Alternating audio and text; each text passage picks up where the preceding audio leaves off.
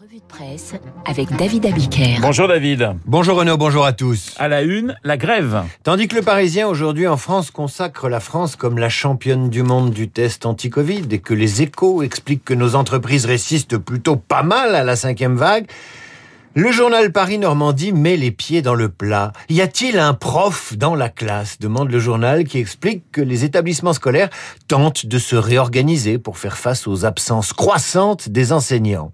Désorganisation, c'est le titre de l'édito de Une de la Croix. Il est signé Isabelle de Golemin. Les syndicats d'enseignants appellent à la grève jeudi. Une fois de plus, écrit-elle, le mammouth de l'éducation nationale montre son incapacité à faire preuve de souplesse. Et plus loin, Isabelle de Golemin poursuit et de ce point de vue, l'annonce d'une grève par les syndicats d'enseignants jeudi est désolante. Dans l'opinion, Olivier Auguste en rajoute une couche. Omicron sème le désordre partout en France, mais les syndicats de l'éducation nationale n'ont trouvé que la grève comme moyen de s'adapter. Les voici qui réclament le retour du un cas positif égale une fermeture de classe. Autant réclamer la fermeture des écoles tant le virus est partout. S'il s'agit de protéger, les représentants des enseignants feraient mieux de sortir de leur silence sur les vertus de la vaccination et inciter les les parents à franchir le pas pour leurs enfants, conclut l'éditorialiste. Face au Covid, chacun choisit ses armes. Chez nous, les syndicats ont la leur. C'est la grève de jeudi. Les Français choisissent, eux, de s'armer tout court. Deux papiers dans le Figaro pourraient nous inquiéter ce matin parce qu'ils alertent sur des signaux faibles dans les profondeurs de la société française. Le premier, c'est l'augmentation de 47% des agressions contre nos élus. Maires insultés et giflés, députés menacés de mort, conseillers agressés. Selon le bilan du ministère de l'Intérieur, pas moins de 1186 élus ont été pris pour cible dans les 11 premiers mois de l'année 2021. Les outrages ont bondi de 30%. Et le Figaro cite l'exemple de ce jeune homme de 19 ans interpellé au Havre tout récemment après avoir laissé sur un forum le message suivant. Je veux tuer un député. Je sais qu'il y a des lance-roquettes qui circulent. Casser une permanence, ce n'est pas suffisant. Deux pages plus tôt, le Figaro consacre une demi-page au niveau d'armement des Français. Selon l'Institut des hautes études internationales et du développement, la France se place au 24e rang mondial avec 19 armes par habitant. Le fait qu'elle soit le premier pays européen pour la chasse n'y est pas étranger, bien sûr. Près de 5 millions de Français détiennent une arme. Et pour certains, ce n'est pas pour tirer sur les canards. Maxime, enseignant déclare au Figaro que le niveau de confiance dans l'État pour le protéger s'est nettement effrité. Marie-Hélène, veuve, a remonté de la cave les fusils de chasse de son mari. Sur Facebook, le collectif Stop à l'oplophobie, animé par les militants de l'Association pour le rétablissement du port d'armes citoyen, compte 45 000 membres, trois fois plus qu'il y a cinq ans. L'oplophobie, c'est la peur des armes. Eh bien, les membres de ce groupe font la promotion de la légitime défense et du port d'armes parce que pour eux, il ne faut pas avoir peur des armes. Ça va être le Far West, nous préditons, euh, explique au Figaro Fouad, étudiant en école de commerce. Mais comment appelez-vous un pays où on peut se faire poignarder pour une place de parking, un mauvais regard ou une mini-jupe? Voilà pour l'ambiance dans le Figaro où chacun semble voir l'état de droit à sa porte. Car en vérité, on nage en pleine contradiction. Si on lit la presse ce matin, des gens qui ne supportent pas le passe vaccinal ni les obligations censées les protéger, et de l'autre, des gens qui veulent se protéger eux-mêmes de l'insécurité avec des armes.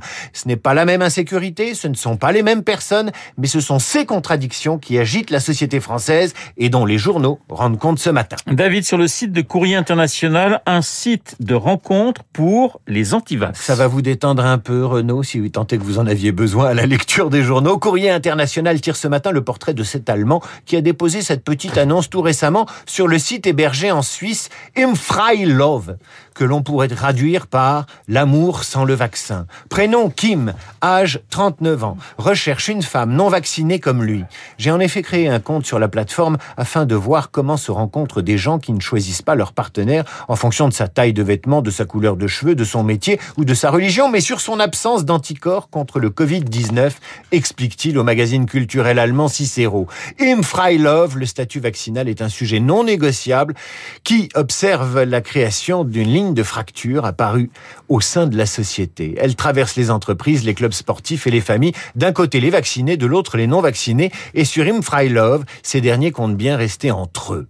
Et former une communauté fermée, conclut le magazine, sans nous dire si Kim a trouvé l'élu non vacciné de son cœur. Ce qui nous renvoie à la petite phrase d'Emmanuel Macron qui a très envie d'emmerder les non vaccinés. La formule n'est pas perdue pour tout le monde. L'association Étincelle, qui œuvre pour la qualité de vie des malades pendant et après le cancer, l'a reprise à son compte et s'offre aujourd'hui une pleine page dans le Parisien aujourd'hui en France qui dit ceci, le cancer, on a très envie de l'emmerder, ce qui nous amène aux pages sciences et débats des journaux. Et la démographe Michel Tribala parle de son nouvel essai dans le Figaro, justement. Michel Tribala publie Immigration, idéologie et souci de vérité. Michel Tribala est une des rares démographes à expliquer que la démographie, a priori basée sur des chiffres, est devenue une science militante. Elle dénonce dans sa discipline un véritable terrorisme intellectuel, surtout quand il s'agit de quantifier l'immigration. Elle conclut sa tribune en posant cette question. Comment des citoyens ordinaires pourraient distinguer la vérité du mensonge si ceux dont c'est le métier de produire des informations rusent avec les faits qu'ils étudient dans le but de réformer l'opinion publique? Comment espérer faire reculer les théories du complot? Sur un sujet proche, l'opinion consacre une pleine page au wokisme à l'assaut des maths et de la physique. Après le colloque de vendredi et samedi dernier qui a eu lieu à la Sorbonne, lequel avait pour objet de décrire l'emprise grandissante du wokisme à l'université, le journal L'opinion donc montre comment ce mouvement, qui jusqu'à présent concernait surtout l'histoire et la sociologie, s'intéresse de plus en plus aux sciences dures, comme les maths ou la physique. Un exemple parmi d'autres, au Canada, un groupe de recherche baptisé Décoloniser la lumière tend à lutter contre le colonialisme dans la physique contemporaine. Et le gouvernement canadien subventionne à hauteur de 163 000 dollars. De son côté, la fondation Bill Gates soutient un programme qui vise à déconstruire, déconstruire l'enseignement des mathématiques. L'opinion cite un colloque à l'université de Lyon 2, consacré à la remise en cause de la rationalité occidentale.